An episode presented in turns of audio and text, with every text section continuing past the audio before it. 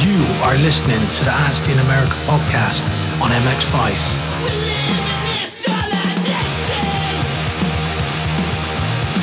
Welcome to episode number 2 of the Anstey in America podcast. This thing was so amazingly popular first time around that we're back for episode 2. It's incredible. And it's easier this time. It's not as much of a pain in the ass for me because the man, the star of the show, the star, is actually in England. So I don't have to stay up until 3 a.m. to do this. How's it going, Max? How's life in England? It's all right. It's just very cold. And we literally flew back from Salt Lake City on Sunday, sorted out gear bags, all this stuff, flew on Monday, and it was when we left the house in Marietta, it was 28 degrees. It was lovely. We landed back here and it's literally not stopped hailing or raining literally the whole time. So I've barely been outside. I'm quarantining.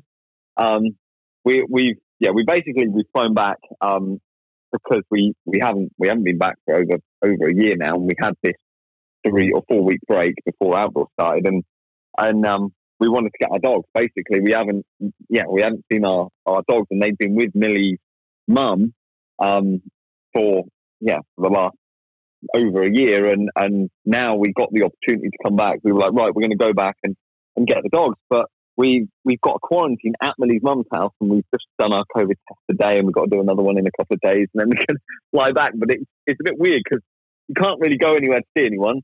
I'm kind of just stuck in. I mean, I'm lucky. I've got a rowing machine and a ski urge and a bicycle and everything here, so I can actually train. But yeah, like the whole year in America, getting on planes, going to all the races. Okay, everyone's been wearing a mask, but like literally everyone's ramming around. They're all close to each other. We're going to restaurants. We're doing everything. Fly back to England. It's like the whole world stopped. It's crazy. But no, it's nice to have a week of just chilling and seeing family and everyone. And then we'll get back to America on Tuesday next week and get ready for Parlour. So it's going to be a bit of a little change around, but I'm looking forward to it. I'm actually surprised that more people haven't, like, because people see stuff on Instagram and then they lose their minds.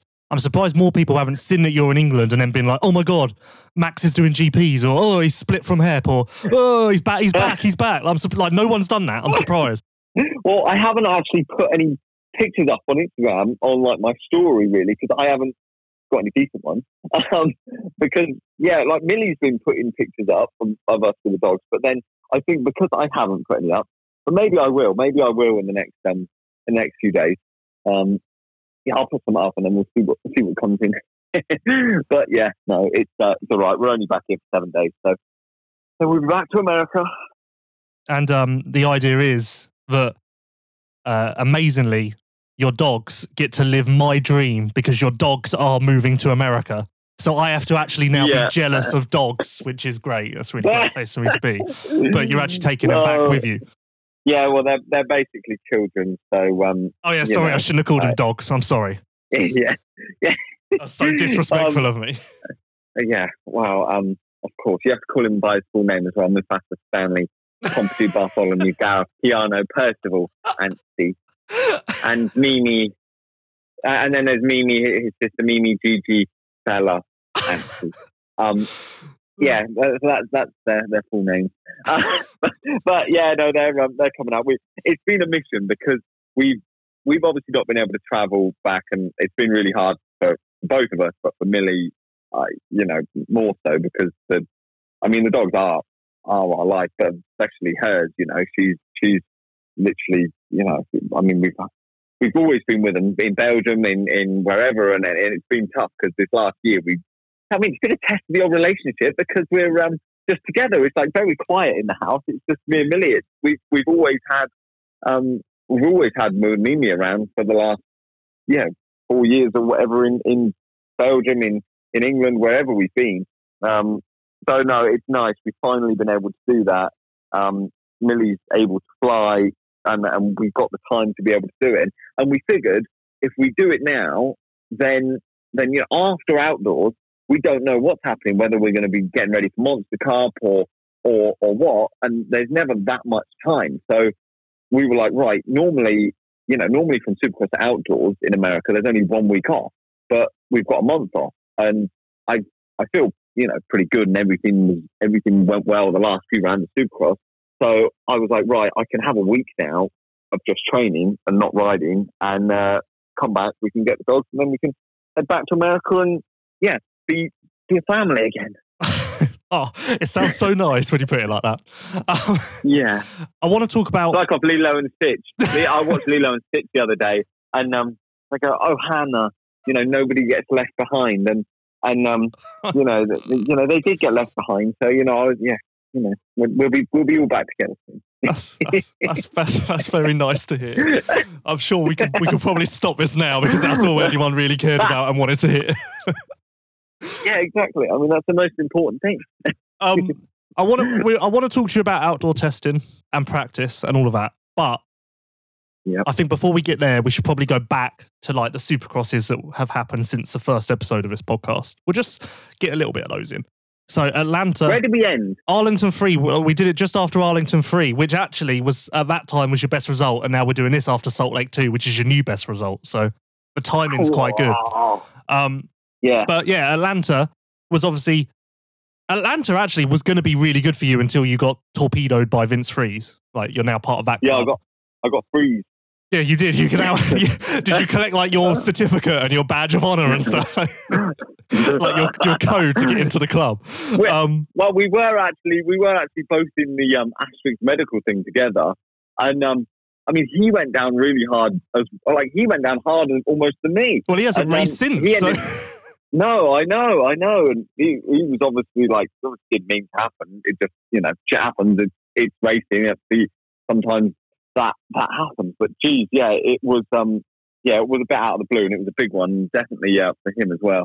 But no, we went there, and Atlanta was again a very cool track and cool place. But that race, I really felt like first one, Atlanta won, because it was a day race. Like they did.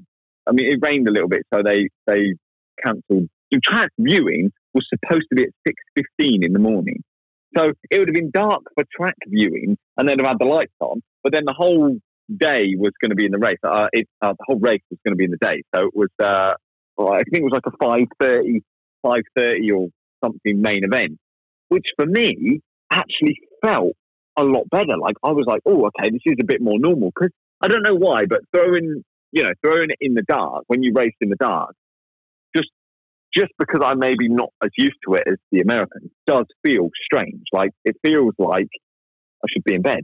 But I was really, really happy fast forwarding, moving. I worked on that as much as I could, and then by Salt Lake City 2, that was the latest race we've done, which was a 10:30 PM main. 10:30, the race goes out, and I actually got my best result, and I felt solid then. Like, I felt like I was, awake, racing the whole time. Yeah, I felt awake, and I felt normal. I know it's a weird thing to say, but it kind of is like that. But no, Atlanta was all going well, and obviously it was wet, and yeah, there was those. Everyone keeps talking to me, even when I came back here. Everyone's like, "Oh, we thought you were going to land on."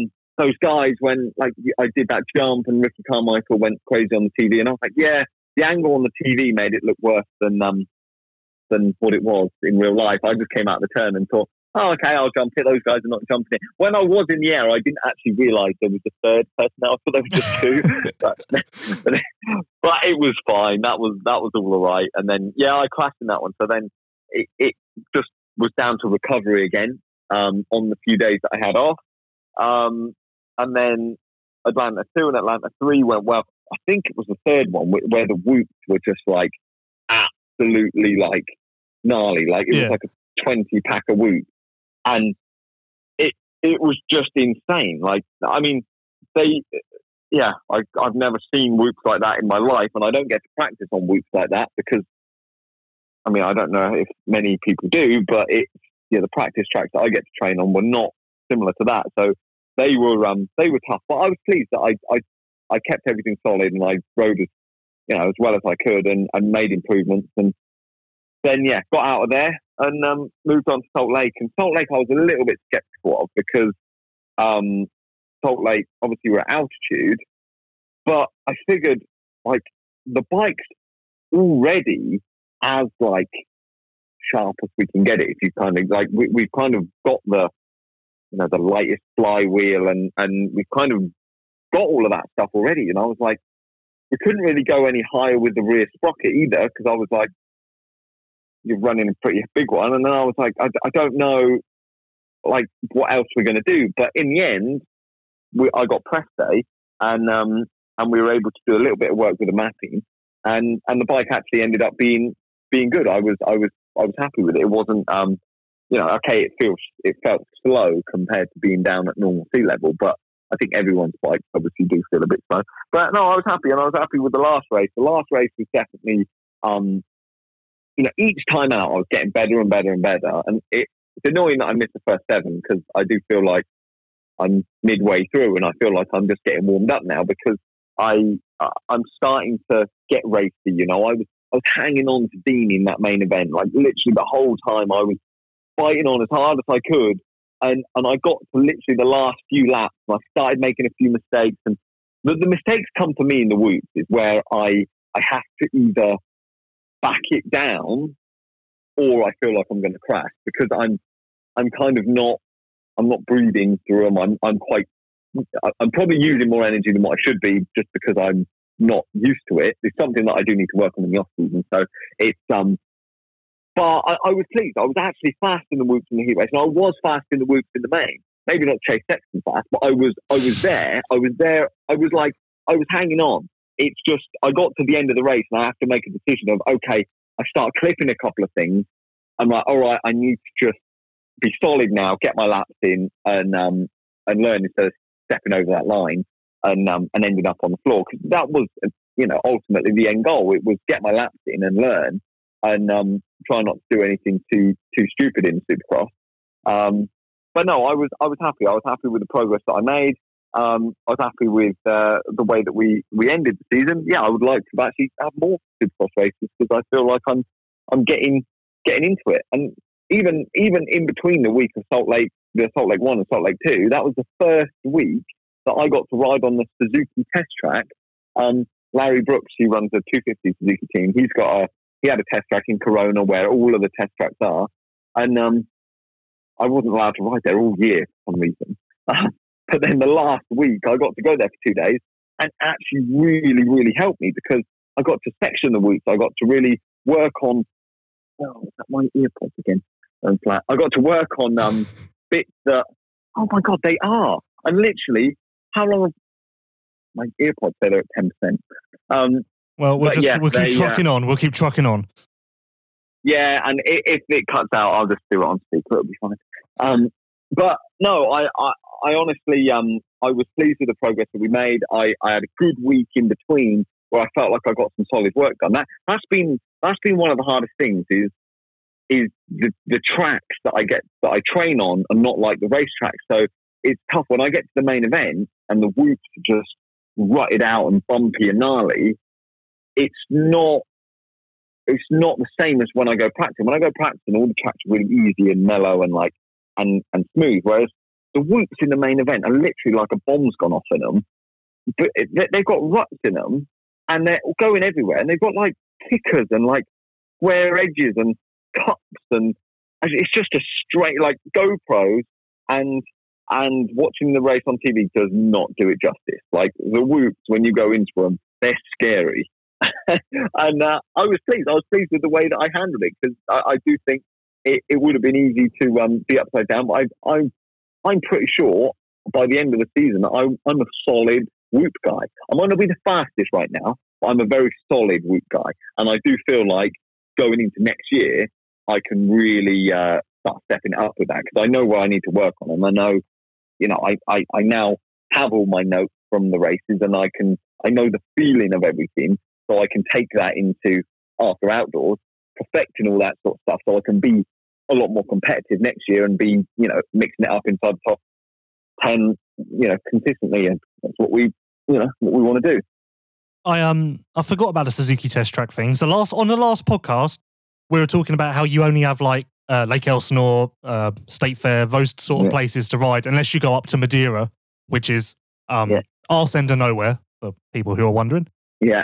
So this This track in Corona, where all of the Supercross tracks are, where HRC track is, where Yamaha's track is, where everything is, Suzuki sold their track to Honda, I think, like 2 years ago. But Suzuki still have a track there, but it's just for the 250 guys. Something like that, right? Yeah, no. So the old Suzuki track, the one on top of the hill, if anyone knows, is that's Ken Roczen's track. So Ken Roczen bought it, and that's his own private track, I'm guessing. So he rents it or whatever. So he had two Honda tracks. He had his own, the Honda track, and then he had his own track that he could do what he wanted with. But the old Husky track, which is like down the bottom, isn't it? Down the bottom, not the GasGas one, it was right next to the GasGas one. The old Husky track became the Bar X Suzuki track throughout the year. So yeah, that's Larry Brooks, who runs that team, had that track. But for some reason, yeah, they weren't, keen on Suzuki sharing.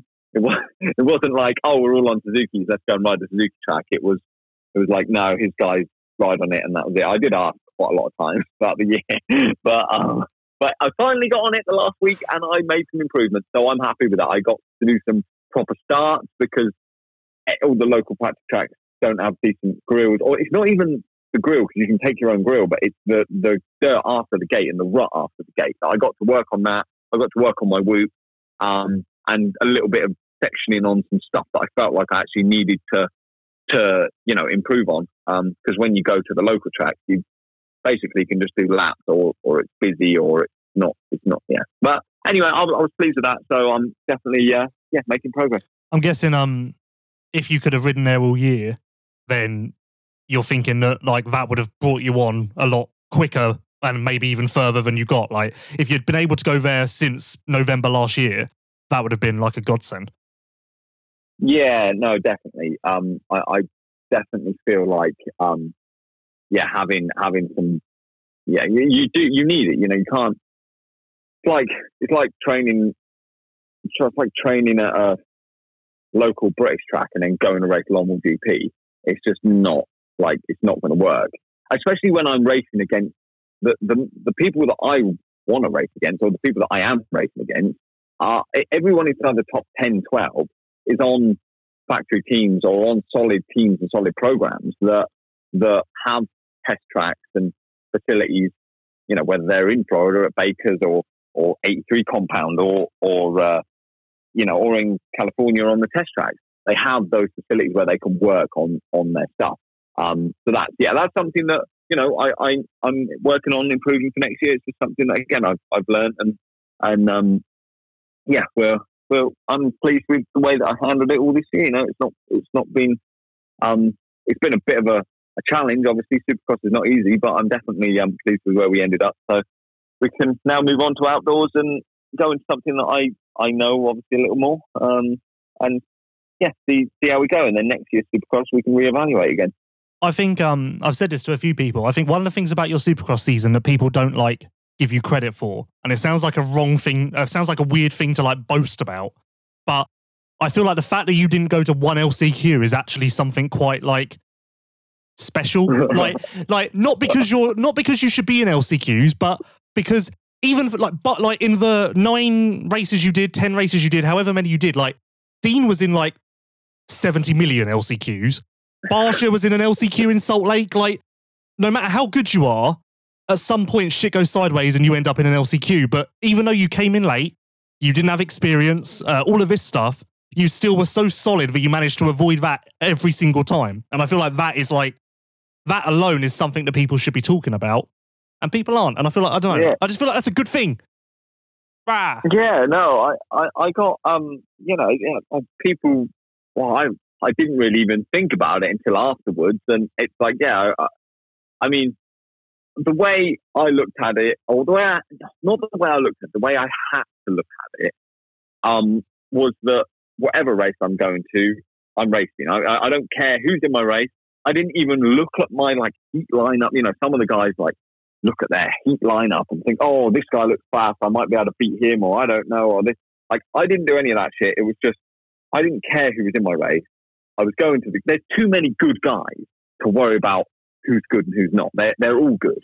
So I get to the gate, I race my race, I execute my plan as well as I can, and if I make it into the main event, the heat race, I could have had a fantastic race, being leading the race or doing whatever I was doing, and then your wheel break or you crash or so, I don't know, something happens, you get 10th, you don't make it in, or then you could go to the LCQ and have a crash on the start and come from last to fifth but have an amazing race but still not make it in. You know, I would have still been happy with my performance if I performed well myself.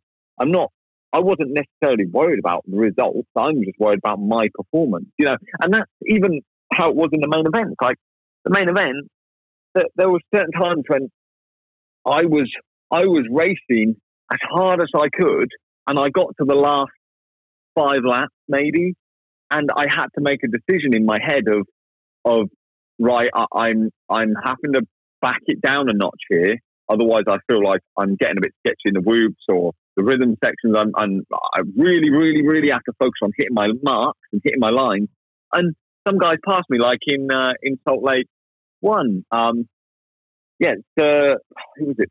Savaji and Barsha and Tomac got me. I was in 10th for a little bit, and then I was in 11th, and then Barsha and Savaji got me, and maybe Tickle. Anyway, a couple of them got me at the end, but it was like I couldn't even fight them off. It wasn't like I was even focused on fighting them off. I was just having to really control myself to focus on my marks, to hit my lines, to hit my marks. Otherwise, I could have been upside down on the concrete, you know. And it was like, okay, I still came away from there going, I performed as well as I could with the situation that I'm in, with the bike that I've got, the preparation that I've had, with everything. I felt like I performed as well as I could have, and that I can take that and learn and figure out how to improve, whether it's with myself or with the bike, with the team, and which we have done. And then, yeah, I go into the next one, but I had to just I had to focus on that, really. I mean, I'm going to race, you know, I want to race Supercross next year, and I'm going to be out there, and I'm sure there's going to be a race when I go to the LCQ. I wasn't, like, scared of going to the LCQ, because to me, it's still a gate drop, it's still another race. So, I don't know, yeah, I just raced, and I just raced each race as hard as I could. That was it. Well, that's cracking insight, that is. You raced each race as hard as you could. That's fucking... I'm glad we're doing this podcast because people would have been wondering. They really would have been wondering. But, I mean, I know anything could go wrong. Like, I know Dean's been in there, and I know, you know, I mean, my teammates, they were in a lot of them. So it's like, you know, it is what it is. Shit happens. It's like, it's fucking, I don't know. That's what I mean, though. Like, it's not like, like, I feel like you're probably not surprised that you did as well as you did results wise. Like, I feel like 12ths and 13ths was kind of where you thought you'd be, with a hope to be in the top 10. But I feel like, yeah. Are you surprised that everything went as smoothly as it did? Like, there was a crash in practice at Daytona, which was nothing. And then you got freezed. But apart from that, I feel like, as far as the races go and actually on the track, everything went quite nice and, like, smooth with no real drama, which not a lot of Supercross rookies, I guess you can call you that, can say. Yeah, but you've got to remember, I've got experience at racing. It's not... Yes, it's like, yes, but you're a 450 rookie. Work with me. Come on. Yeah, I know. But I know it sounds weird, and I don't know, but I wanted to be a Clement de Salle of being out. I did not think you were going to say that. No. Okay, so Clement de Salle, I know obviously, like, he was in GPs always right up front, but he was a fucking solid. Like, him and Poland, I learnt a lot from racing, because they were both always there on the start, always made their life easy, were solid and strong. Maybe not the fastest all the time, but fuck me, they always got results. And it was like they were always there, and you could count on them. And my mindset was kind of a little bit like that. I wasn't erratic. I wasn't, trying to do anything silly. All I was trying to do was put myself in a good position, take the gaps and the opportunities where I could on the start and in the first few laps, put myself in a position, learn obviously as much as I could. But as soon as I started feeling like, I'm getting a little bit over my head here, then I would tone it down a notch. And still with me toning it down a notch, it wasn't like I was slow. I was still around that, you know, whatever position that I ended up finishing, 12th, 13th, 14th. That was, you know, that it wasn't like I was balls to the walls, like felt like I was riding absolutely on fire. It was solid work until I felt like I could get better and better and better and move forward. And then each week I'd start stepping up a little bit. So yeah, that was kind of, I know it sounds weird, but that's kind of like my mindset, because I didn't want to do anything silly or to get like too erratic. And even in the heat races, it was like, get a start, put myself in a good position, do what I need to do, get ready for the main event. Not that I didn't care about anything else, but I was there for the main event. I'm not there just to qualify. Like, I'm not there.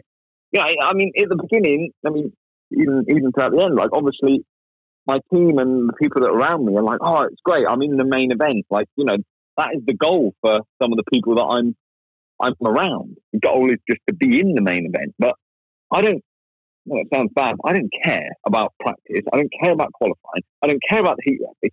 I only care about the main event, because that's what scores points. I'm there to race. I'm not there to just get into the main event and then go, oh, my job's done, I'm happy now, I'll just, you know, have a mosey about. I turn on main event time. I do what I need to do to put myself in a position to get the job done in all the other sessions, and that is basically learning, figuring the track out, figuring out a bit of racecraft in the heat, putting myself in a position to make my life easier, to get into the main easy, try and give myself the best gate position, then I go to work. That was kind of my mindset with it, really. Yeah, I remember actually, we were talking before even the season started, like before you got injured before Houston. And I remember we were saying just that there are riders who are like, they want to make the main, and that's their main goal. So they focus on heat races, and then once they're in the main, it's like, oh, job is done. Like, okay, I've hit my target. Yeah. And I remember even before Houston and before you crash and everything, we were saying that like, that is so, like, you are so far past that mindset. Even though I think people maybe thought you should be in that position where you just want to make mains, you always were focused on mains and results, and like, as you should be, like Clement de Salle would be your hero. Yeah, no, I just took a lot from them, that they were solid people there each week, and all right, I was solidly around that 12th, 13th place, which was, you know, it's fine. I'm like, I mean, to be honest, I should be happy with this. Like that tweet that someone put out or something on Race Direct, it was, yeah, like people probably didn't expect me to do as well as I did. And you know, getting 12th is an accomplishment, I'm sure. But again, I'm not fucking pumped. Like, yeah, great, cool. I did a good job. I did a good job with what I've got, and I made the best of the situation. And it is my first year, but I'm not going to be 12 next year. Don't worry about that. Like it's like, okay, we might get a couple of 12s and might be there, but it's like I'm there. I figured out Supercross now. I mean, I'm not saying that I figured it out. I've not completed it. You know, like JFM tweeting has completed it, but I'm a solid guy in the whoops. I can jump all the jumps like everyone else, and I'm actually pretty handy at getting the sections down. I can race. I can race any of that lot inside the top 10. Okay, maybe not the top few are very, very good. It's going to take me a little bit more time to get in there, but I can be another few positions further up. I keep going and keep progressing, and I feel like I eventually will be on the podium in Supercross. I am good at Supercross, and I fully believe that I am meant to be doing Supercross. I am good at it, considering that I don't think there's many people you could just stick out of GPs and just set on a Supercross track and then actually, you know, do a season of, or do a lot of races and not either splatter themselves, but also be solid each time. I was there, and I do feel like there's a lot of room for me to improve and grow, and I believe that I'm pretty handy at it. So I think I'm going to be good by next year, and we'll keep progressing. Got to do some work, but you know, that's what I'm here for. I love it.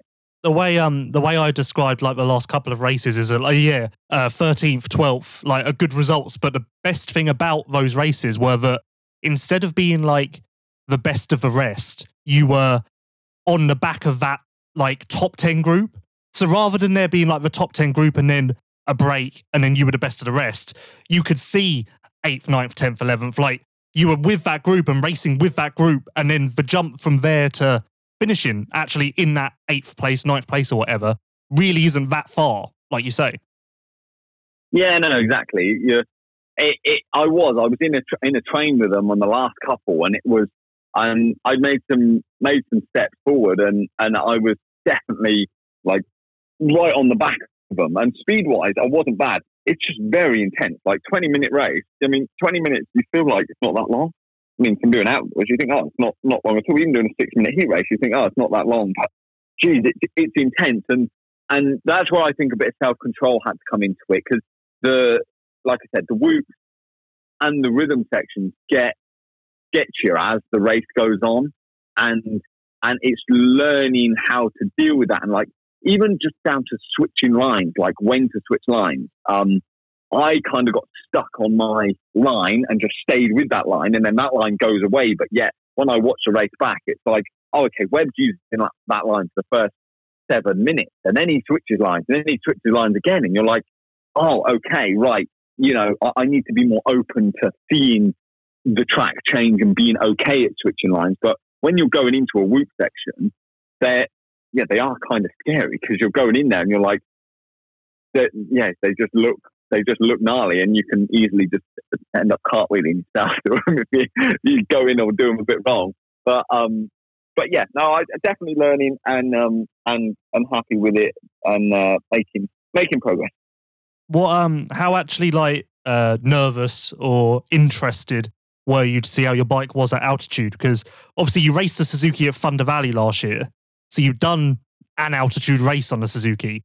But how much of like an unknown was it actually going into Salt Lake? Yeah, I was pretty nervous, to be honest, because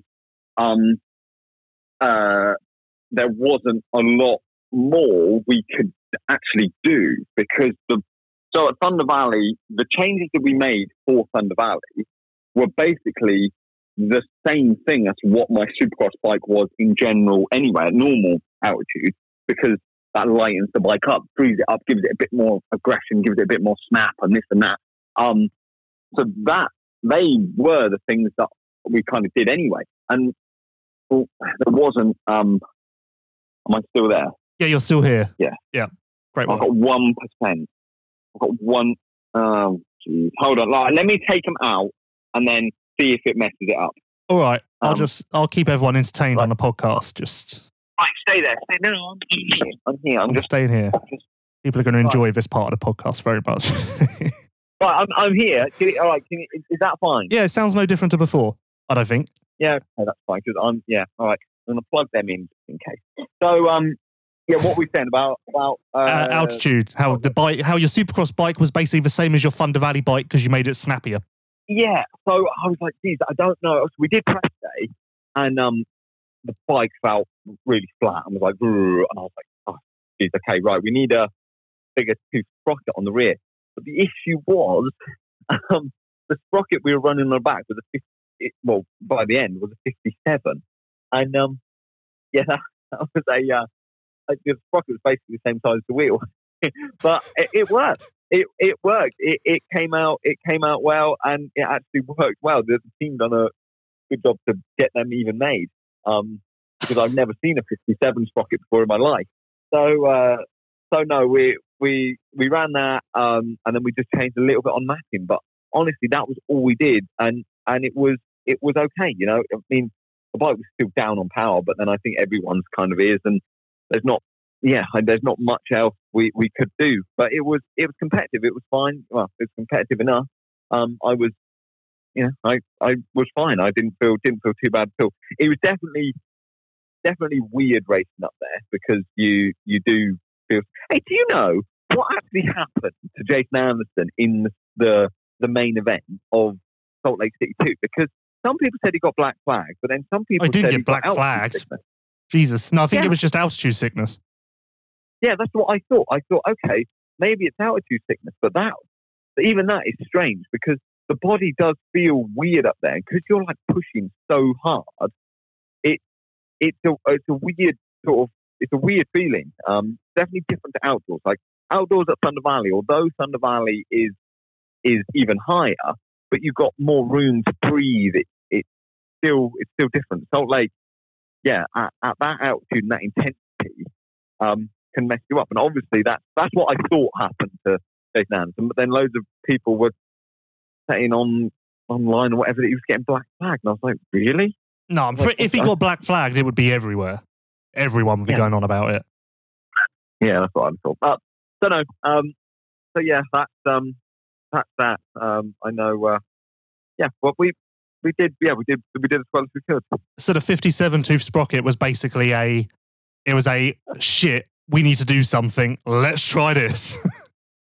Well, yeah, I think my crew chief and the guys had already figured that that's the direction we were going to go. So they had it. We didn't try it at first when we did the press day, but then we went to that.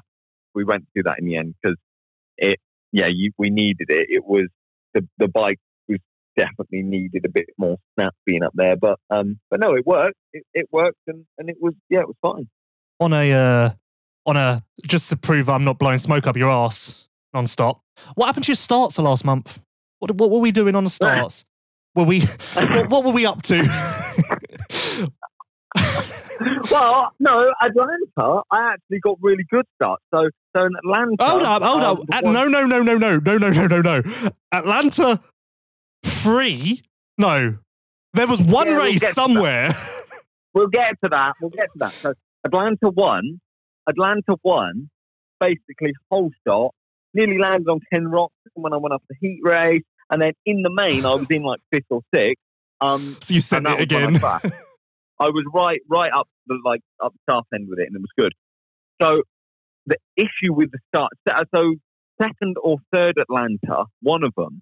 But the issue with that is when you don't qualify so well in the heat race, like even if you get 7th in the heat race, like you go to the gate 14th, literally the rut after the gate are just completely hammered. Like they're not straight, they're bumpy. They're a bit of a mess. So, like, it makes a big difference getting a good qualifying position. So, I actually had some good start positions. Like, I was next to Webb a few times, but my rut wasn't very good. So, I came out the gate in Atlanta in one of them, and it was that bumpy. I was in 2nd gear, obviously, but I somehow, like, as I was putting my foot on, shifted it down into neutral. Went into neutral, nearly went over the bars halfway down the start straight. I was like, oh, geez, I'm at the back now. But then I came forward. Then in Salt Lake, I actually got out. So the last one, I got out all right in the heat race down the inside, like and snuck round the inside and was in the top few. Like I wasn't completely far out of it. And in the main, I was next to Webb and Malcolm again. And I actually got out, and I ended up, my bars were in front of Malcolm, but not in front of Webb. And Webb started shutting the door. So then Malcolm got back by me, but I was still in a pretty good position going around the first turn. But I tried to double onto that little thing, whatever it was, and I must have just hit like an edge or something. I slid out and just cased it, and then I was like, yeah. Otherwise, I think I would have been a few places further up. But yeah, okay, they weren't like top 5 starts, but I was, you know, I was there or thereabouts. But it's not, honestly, it's the gates and the ruts are that deep and horrible after it. It makes a big difference. If you qualify at the heat race in the top 3 and you're like top 6, 7 to the gate, you can get a decent gate. But apart from that, the ruts get so hammered. It's another different thing about Supercross because GPs, you know, after the gate, it's dead flat, it's smooth, perfect. Like, everyone's very fair. Outdoors is different because you get to prep your own gate and they still rip it after the gate a little bit. Whereas Supercross is literally, they leave it all day and it just gets deeper and deeper and deeper. Yeah, that was kind of it. Are you a position over condition guy or a condition over position guy? Do you have any idea what I've just said? Yeah, was it, who was it said that? Was it Tad Reed or Rich Carmichael? Or Carmichael said that. Yeah, so someone said that to me the other day, but yeah, it might be new. But I started going. It depends. I used No, not I used to.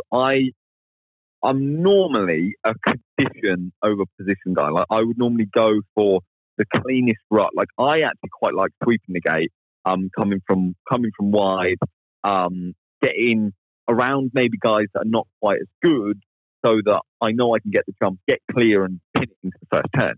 But at the last few rounds of Supercross, I started again, kind of almost doing it as preparation for the next year. Not that like I would have either had to be really far out, and not that it would have made that much difference. I'd probably came out in about a similar sort of spot. But I was like, right, I'm going to go next to Webb. I'm going to go next to Malcolm Stewart. I'm going to go in the middle of the good guys where people don't want to go. The reason they've left that gate is because they don't want to go there because it's either the gate's a bit fucked and you're going next to probably the best starters. But the reason I did start going next to them at the last few rounds was to learn a little bit and to almost see in my head how I need to just focus on what I'm doing, not worry about other people, and just hit my marks, do my job, sneak around the inside, try a few different things in Supercross. Because, yeah, I the first few races, when I was starting from wide, I was getting good starts against the guys that I'm out there wide with. And then I was sweeping it in, and it looked great, but yeah, I still ended up down the second straight, probably, you know, where I would have, even if I'd have gone down the inside. So I was kind of just doing that for, again, one of those Clement de Salle reasons. It was like, you know, Salle would fucking stick it down the inside with them and Poland, and I just wanted to be solid and strong and not be pushed around in there and just execute the start as well as I could and get stuck into it. So I kind of went a bit like that because, again, it was you know, something to learn, and I had nothing to lose really, because if I went wide, I might have got a good start, but to be honest, I'd have probably ended up in the same situation because the gate that I'd have had to go on was so bloody wide. So I thought, I'm going to go down the inside with a good lot. Very real part of the podcast here. I reckon your AirPods are probably charged to go back in your ears now. Why? Does it mess my, can you like... It just sounds a bit, your voice is fine, we just can hear a bit of knocking. I'm not sure what you're doing, I can just hear a bit of knocking. But your AirPods charge quickly, so I reckon they're fine now. Yeah, right. Let me have a go. Ooh, very exciting. We may edit this out of the podcast, or I may just leave it in. People want to hear the real Max Anstey. This is the real Max Anstey. There we go. They're back in now. I don't know what I was knocking because I think it was just like general noise. I don't know. Okay, yeah. Well, they're in now. Charged up to the max. Oh, that's great. Yeah. Oh, to the max. To the max. That was almost the name of this podcast. To the max. So, 21st in the championship. 2 points out of 20th. Like, who cares? I'm sure you don't really care if you finish 20th or 21st. However, there was money on the line. Yeah, the AMA only pay, don't they, back to 20th? Like, first to 20th is what the AMA do. So you missed out by 2 points on AMA prize money, which is what it is, I guess. But yeah. Yeah, it was 10 grand, I was told. So I was like, oh, that's a shame. But oh well, I'll make it back. Don't worry. I'll. It is what it is. Obviously, I'd have liked to have done the first segment. There's a lot of ifs and maybes and whatever, but it is what it is. I'm happy with my first year, and I'll get that. I'll make it back. Don't you worry. I'll go and get some good results, and it'll either come in on top of the salary for next year or in bonuses next year. Don't worry. Okay, I wasn't worried about you not making it back. I was just like, I didn't think you were now stuck in England. Jesus, I didn't think you needed that 10 grand to live. Yeah. So Supercross as a whole, let's do this fun little game. Supercross as a whole. Yeah. What was your favourite track that you did? Favourite track, Atlanta, the one where I crashed. So you actually liked Atlanta then? You thought the whole speedway thing was cool? No, only the one that I crashed because it rained. Well, no, I did. I actually did. I thought it was very cool. I did think it was cool. I thought that my bike needed some work for the second and third round. When it dried out, the top lot were very, very aggressive around there and like were really sendy. And I felt like I was searching a bit for settings, but I guess probably most of them were anyway. And it was maybe just more of a confidence thing of okay, I don't really know what my stuff's doing around here, but. The first one where I crashed was cool, but But then again, it was more, it was cool because it was kind of wet and rutty, and it, the pace got slowed down a little bit. So it was more, I don't know, it was just, I don't know, it was more a bit of me, I guess. But I liked the last track. I liked Salt Lake City too. I know I got a good result there, but I felt like that was pretty cool because, again, it was wet and muddy in practice, and then it dried out and got good by the end of it. But that felt like the last race really felt like a real Supercross. You know, it was full of fans. It was obviously for the championship. It was under the lights. It was dark. It was 10:30 at night. It was cool. Like, that really felt like, and I felt like I was relaxed in that environment then. I felt like I belonged out there then. So that was, yeah, that was a good one. I guess either the last one or one of the Atlantas. But yeah. So what if the calendar for next year comes out and there's a lot more of those speedway tracks, would you be pumped or disappointed, or would you just really not care? Doesn't really bother me. I've got to, yeah, do what I've got to do. But it won't be like that anyway. I've heard it's a full normal schedule next year. Anaheim's everything, every Saturday, no 3 in a week, and no speedways apart from Daytona. That's what I got told last week. So I'm preparing. Well, I'm either way. It doesn't really bother me. I like it. It's been great. But I'm pretty sure it's going to be a normal Supercross schedule next year. Oh, look at that! You're just breaking news on here. What about least favorite track? What was the track? One track this year that you thought was a bit meh. The first one, well, in Orlando 2, that I didn't really like that one. It got really hard pack and like a bit sketchy, like not, yeah, that one wasn't that nice. I don't know if that was purely because I wasn't really prepped for it, but it was just, yeah, I didn't really feel like that track was that nice. Oh, okay. So, anything else you want to say about Supercross before we talk outdoors? Did you get in trouble at any point again or anything like that? I'm guessing not. You learnt your lesson? No. A few people started to, I think realised that I was all right. And who was it that said something on Race Rex the other day? Wasn't it Steve Mathis or something that said that he was wrong about... Well, I can't remember what he said. He said something. He just said that he thought you would struggle more than you did or something. Like, he was wrong. He was wrong that he thought that you were going to have it harder than you actually did. Because, true, I think a lot of people genuinely thought you would be in Brandon's position where you could make mains, but some weeks you wouldn't. I think most people, that was what most people thought was coming. And obviously, you were nowhere near that. It's amazing, isn't it, how people actually think Supercross is hard. Like, people actually that's going on Instagram. It's amazing that people think Supercross is hard. Yeah, it's like half the time fucking when people see something, they're like, "Oh, I could have done this, I could have done that." Like, so yeah, Supercross is hard, but as well, I know it's hard. I know it's. I don't know. I fucking won the Motocross of Nations. I won big races. I've become a solid GP guy. I can still race. Like, I know what I'm doing. All right, I'm confident in my technique on Supercross, and I know that I still need to work on stuff. But purely just from a young age, I was pretty handy at Supercross. So it's not like I just played around at Supercross and thought I could do a few jumps. I know that people then maybe would think, "Oh yeah, he's thick. Like, there's no chance you're going to ever be able to race then." But I knew deep down that I was always technically very good, and I worked on, I never did, and that's a random thing as well, I never did a practice moto, never, until I was over 18 years old. Like, I only did sections and what? Jumps. In motocross, you mean? Or in motocross? Or in everything? In motocross. Oh, okay.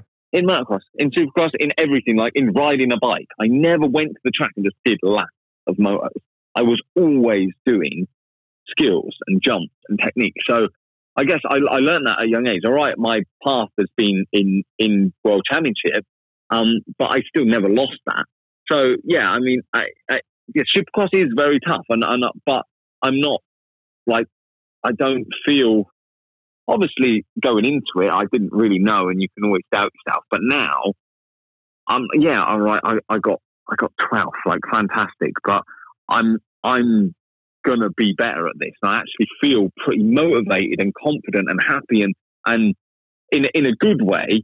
I don't know if it's not coming across that way, but I feel like I'm quite sure of myself going into next year's Supercross season that I can keep progressing, and I'm gonna be one of those guys. I'm gonna be a Barsh or a Blake Baggett, a Savage, or whoever it is. I'm gonna be racing with them guys and mixing it up with them, because that's, you know, what I came here to do. I didn't travel.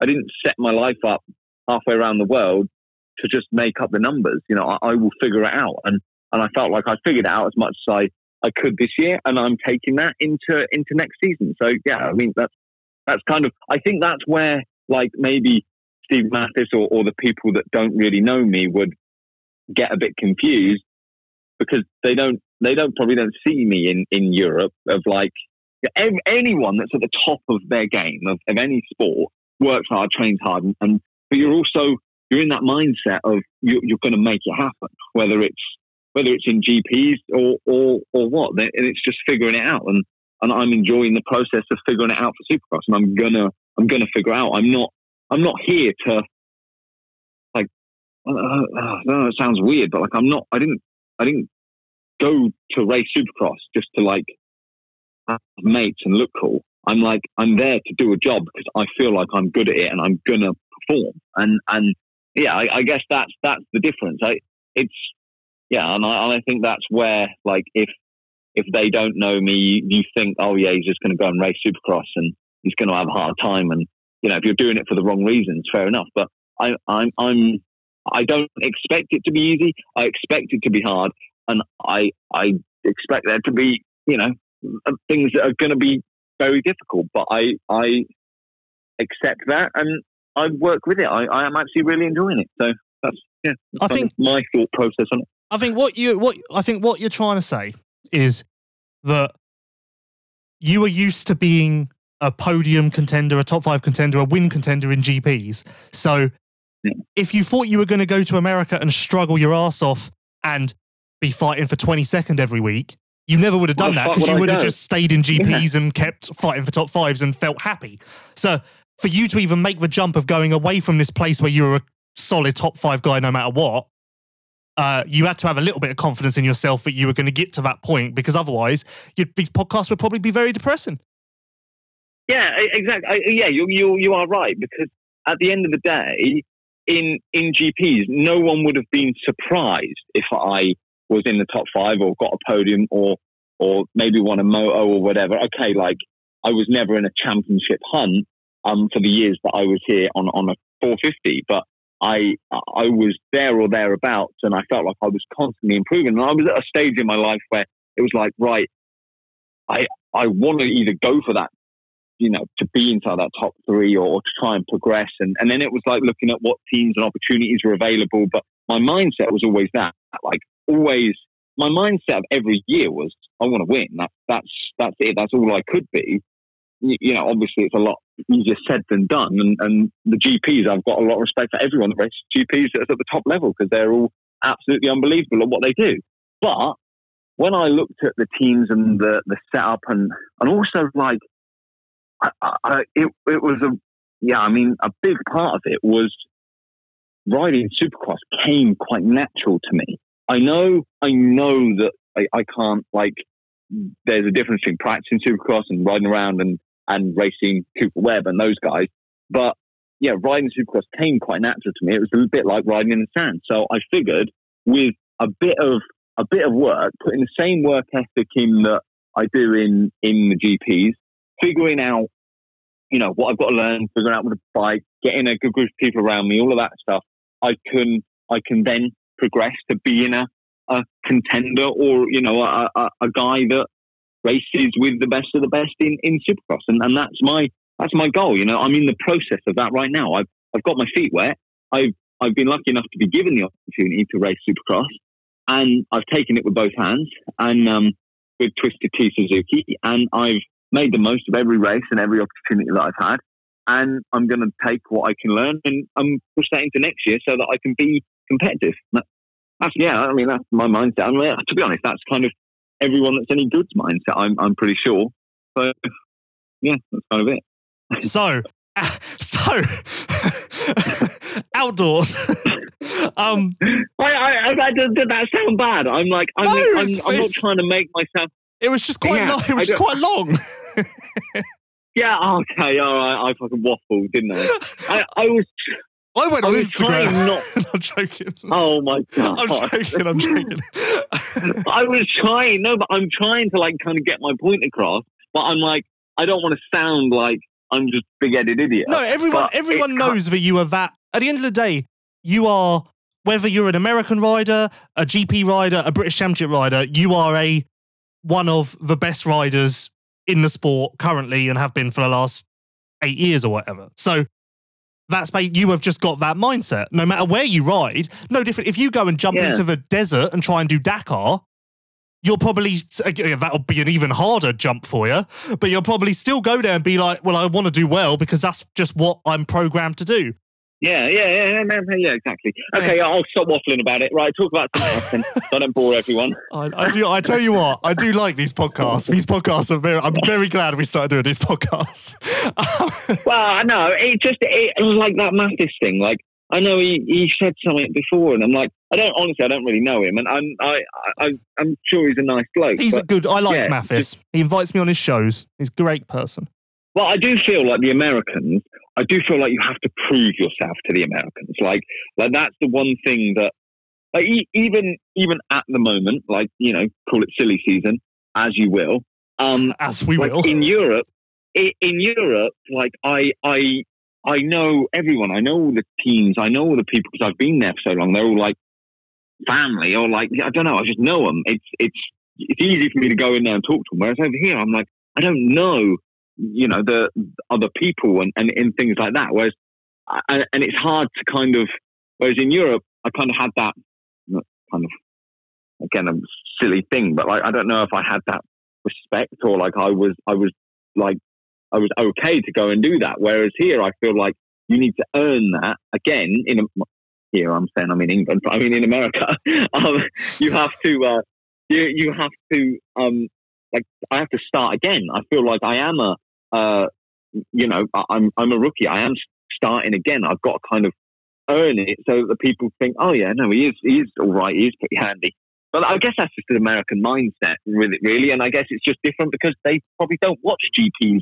Their whole life is America and Supercross. And it's not like us, as fans or as even Europeans racing GPs, we still watch all the Supercrosses and we still respect and we still watch all their races. It's oh, wow, that was awesome. That was amazing, this and that. But I find that some of these Americans, even some of my teammates, they don't know who fucking half a GP field are. Oh, no, that's it. I'm talking about someone, and they're they got no idea who I'm talking about. I'm literally on an outdoor track, this guy would wipe your ass, and you have no idea who he is.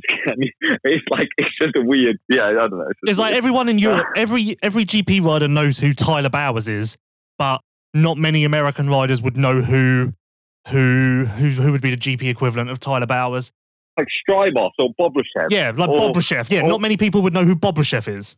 Maybe they would because of his Honda days, but now. No, but even De Salle or even it's funny they don't they genuinely don't I've asked my teammates about this. I'm talking about someone, and they're "Who's that?" I'm I'm yeah, okay, mate, yeah, don't worry. I'm talking about some battle that I've had or someone that I've been racing. I can't even remember what, but it's yeah. I mean, every GP rider is a fan of Supercross. Every GP rider loves Supercross. That's just the way it is. Yeah, no, it's weird. It's strange. I was even talking about Conrad or something. I was Conrad at Cullum or whatever, and I was he'd do well in outdoors over here and. People have just no idea. It's what the hell is a Conrad? Yeah, they're Conrad Muse. Yeah, no. It's but it's just not in in. It's just that is just their mindset. Their mindset is they're in their bubble, and that's it. There's very few of them that break out, and the ones that come to Europe do obviously it opens their eyes, and it's just different. I guess that's the kind of same with a lot of the journalists and a lot of the media people, because you know Supercross is such a big thing and it is amazing. Supercross is the coolest thing ever. Like, I love it. But I guess it just consumes the guys over here. And whereas, yeah, like you say, in Europe, everyone watches GPs. I go through my Instagram, and the day after the race, pretty much everyone on that I follow, that I race against, or I raced against in GPs, whether it's 250s or 450s, they're all watching Supercross. And it's like, you go through the Americans' Instagrams when the GP's on, and none of them watching the GPs, apart from maybe Dean. He's about or maybe Ken. So Roczen and Dean will be about the only ones that are actually, oh yeah, they're watching a GP from wherever it is. It's like no one else really. Yeah, I don't know. Oh, it's just funny, isn't it? Yeah, it's funny, isn't it? Outdoors? Yeah, I've started waffling again. All right, carry on. Let's get this done. Yeah, so we outdoors is 2.5 weeks away. End of last weekend in May. I was telling someone this the other day. So you were good last year. You were solid. Loretta's, obviously, you almost won a moto. But I was like, and obviously you're on the same team this year, so it looks like not much has changed. So people think you'll be the same as you were last year. But I keep saying to people, last year you weren't 100% when you came in because of the Achilles and stuff. Last year it was your first races in America and on a Suzuki, so you had no data and everything. So now, add in the fact that you're healthy, which is a big thing, and also you're going to go to Thunder Valley and be like, oh, we did this last year. Like, yeah. Outdoors should be a lot more comfortable for you. Yeah, yeah, definitely. I'm looking forward to outdoors. I can't remember what I was going to say. As you were talking, I had something really good I was going to say, and now I can't remember it.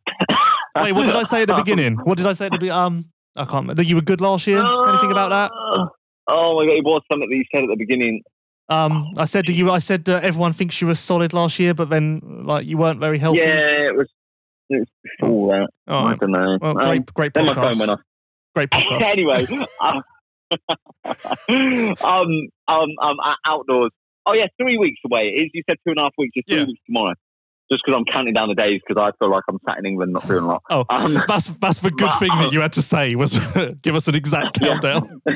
Yeah, that's it. So no, it's But to be honest, my mindset was I could have a week off, and it might actually be good for me, to be honest, because the Supercross has been very intense.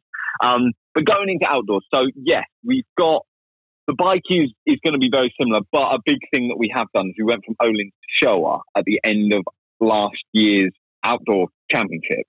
So I only did a couple of days of Showa testing right after the outdoors, but I got a pretty good setup straight away. So I'm excited. Like the day that I get back, so we fly back Tuesday. We get back, and get sorted out on Wednesday, and then I'm going to Glen Helen on Thursday. Well, that was the last place that I rode outdoors properly with my outdoor setup. So I'm interested to go back there because I felt really good there after the season with the new suspension and the kind of new setup. So we've got that. I do know there's a couple of different things that they wanted to test. They're trying to get the bike lighter. I think we've got some titanium bolts and parts to try and make it a little bit lighter. I think the team have figured that out. So there's a few things that are going to step up a little bit for outdoors, which will be good because, yeah, my bike was very similar for Supercross than last year's outdoor bike. So there's a few areas. I had a meeting with them after Salt Lake, after the race, and was talking about, you know, where I think we can step it up and improve. So, yeah, hopefully we'll make some small gains. But, yeah, going in, I know majority of the track. I know Twisted Tea, actually, our main sponsor, is actually sponsoring some of the outdoors, like 5 rounds of the outdoors, I think. So breaking news again. I might get to do like press day at. It's not. This is all not confirmed, and I don't know like 100% of all that stuff. It's fine. But it's I don't want to get in trouble for saying something that doesn't actually happen, but. I don't know, but I was told that, you know, I should be able to get press day on like Southwick and a few of the tracks I've not been to. I've not been to Southwick and Unadilla, but what a name, Unadilla. I'm not because I almost fucked it up. I've not been to those two, but all the rest of them I've been to, so I know what to expect. And yes, I am coming in there like I feel pretty fit now, like pretty strong after this Supercross season. So I'm working on a few other bits. I've got to like tailor my training a little bit to the different dynamic for the outdoors, but I know what to expect. I've got a few weeks. Normally they only have 2 weeks, so I'm happy to have a little bit longer than that. And yeah, get to work. I don't think it's not like it's a whole off season, because it's not like I've been sat on the couch doing anything, like sat on the sofa doing nothing. I'm like sharp and ready from Supercross, so it's just switching that kind of feel to outdoors. But I don't think there's going to be too much to do.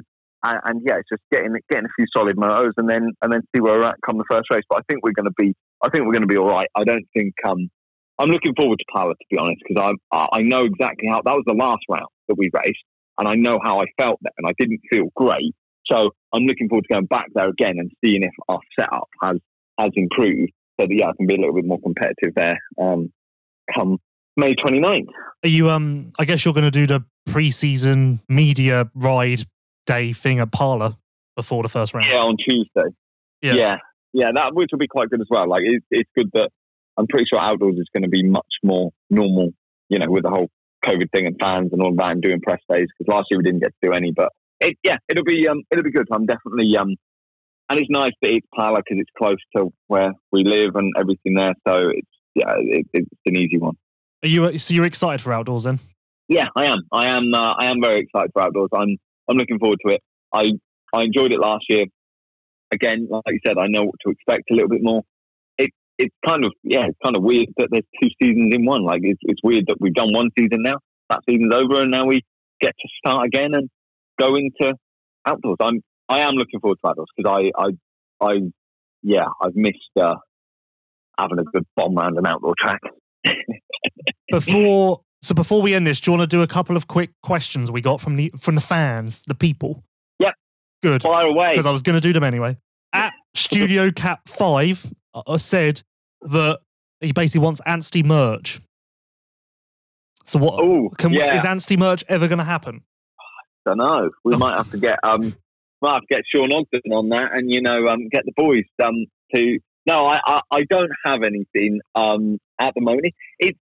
It's one of those where I don't really know the answer to that question, because I don't really know what to say, because I don't know anyone and I don't really know how to make it happen in America. And like we changed, like they've given me number 34, and I don't want to make a load of stuff and then I'd be a different number next year. That's a good point. So, actually, that is a good point. I don't really know. I have tried to ask a few people, but nothing ever really happens. I think I tried it with Sean and Wes and their brother. We were going to do something, but it just never seems to really materialise. So yeah, but now you're an American rider. People want, like, you're American now. This is like merch in America is way bigger.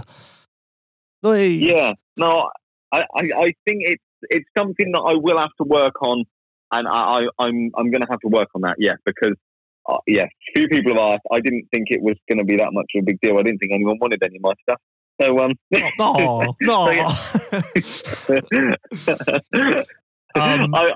work on it.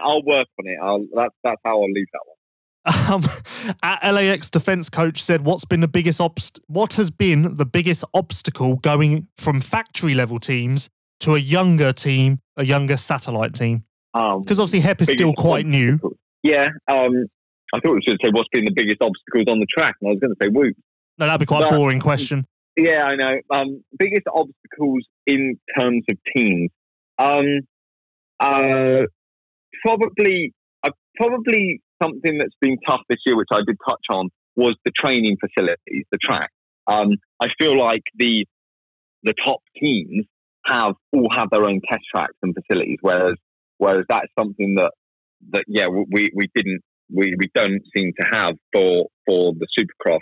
In Southern California, like my team do have a track, but again, it's quite far away. Most of the facilities are all around the Corona area, and that's kind of where everyone is kind of based.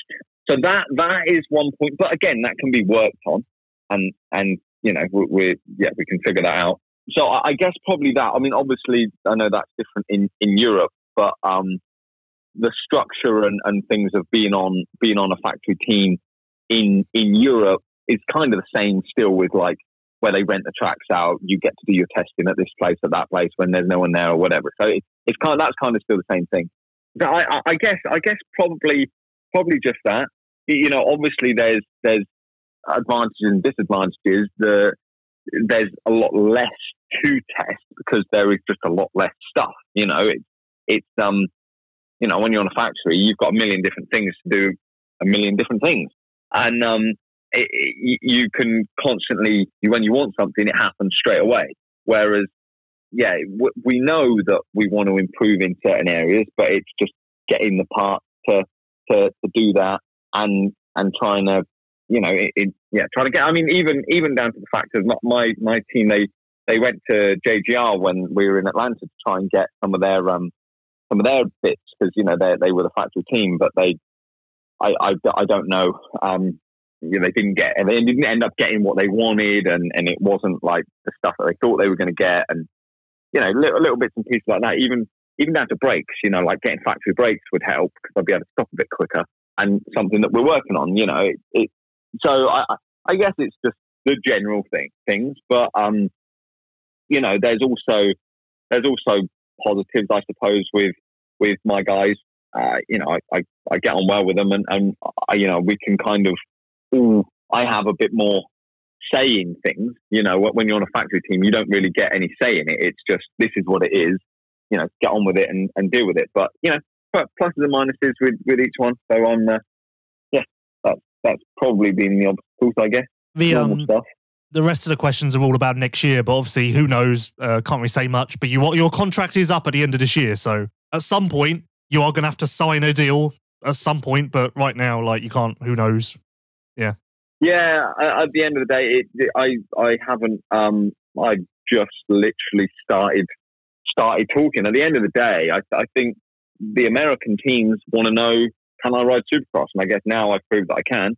And like you said, I've got in all the main events and, yeah, whatever. I'm there to race. So yeah, I'm now in that process. I guess, of doing that. I mean, I'm focused on outdoors. I've got a really good agent manager, Jimmy Button, who is taking care of all that side of things. But yeah, no, it's still early for next year. I mean, I don't even know. There's still, like, Tomac's still got to figure his stuff out. Anderson, there's still a few more dominoes that have got to fall, you know, before we start seeing what lines up. But I'm happy with where I'm at, and we'll see what comes up. You know, I'm happy with my program for outdoors, and going into Supercross next year, we shall see. My final proper question is: could you repeat your dog's full names for us again? Okay, so you've got Mufasa, Stanley, Pompidou, Bartholomew, Gareth, Keanu, Percival, Anstey, and Mimi, Gigi, Bella, Anstey. Oh, Mimi's got a lot shorter name. Yeah, well, she's younger, isn't she? Oh, I didn't realize you picked up middle name. Yeah, I didn't realize that. Yeah, like, as you got older, you picked up more middle names. Yeah, no, you do. She's younger and she's more of a princess, you know. And she does her, like, you know, she does her dancing and her stuff like that, and she's just amazing. And yeah, so Moo, so I started picking out middle names for him. I was actually at Lacapel Marival, the fucking French International, and we were on Pompidou Road, and I was like, what random name. That'd be a funny name for Moo, for his middle name. So his first middle name was Mufasa Pompidou. And then I just picked up random ones as we went along. Like, you know, as we go, his name just grew. And, you know, like, I mean, a lot of the things are actually named after him, but, you know, he just doesn't like to take credit for it. You know, like even like astronauts and stuff. We saw them in Orlando the other day, and like, you know, he was actually there. It's just a tough one. You know, he just doesn't want to take credit for it. So, you know, it's just amazing. Yeah, it's just amazing. You know, proud dad that I am. I just think it's amazing that a dog is getting to live my dream and move to America. But it's fine. Yeah. It's fine. He's a human-shaped dog. Oh, sorry. No, dog-shaped human, I mean. That's actually a good point. The other one made no sense at all. Anyway, I feel like we've gone a little bit random now. I don't know if people are going to. Yeah. What are your thoughts? Have you got any final thoughts? I don't know. Not really. Anything you got? Anything? Any final thoughts before we close down? It's like when you're doing an interview on the podium at a club race, and like, is there anyone you'd like to thank? Yeah. My mum and dad, and then my brother. Yeah, no, nothing really. Would you like to thank people for listening and for their support? Oh yeah, thanks for listening. Thanks for the support. Fantastic. Cheers. Keep subscribing. Okay. Hit the like button, and whatever there's to do. And Max is very sorry that his vlogs have really slowed down, but you just can't get to start. Oh nowadays. Yeah. So if anyone's got any questions about that, Millie's laptop did break. She's only got a MacBook Air, and the vlogs seem to clog it up. Now I'm not, into it that much, but she, the laptop. She tried getting an external hard drive, deleting loads of stuff, and it still wouldn't work. She finally put up an Atlanta one the other day, but it just randomly cut out halfway through what I was saying at the end of it. But she'd already put it up, so she's like, I don't really know whether I can delete it now. There was one from Salt Lake City, but she can't literally load it, so I don't know if I'm going to have to invest in a MacBook Pro to. Do the vlogs, but I didn't realise it was going to, cause so much aggro with the laptops when we started. But we'll work on that. That's good. That's a great way to end. Right. So, thanks to you for doing episode 2.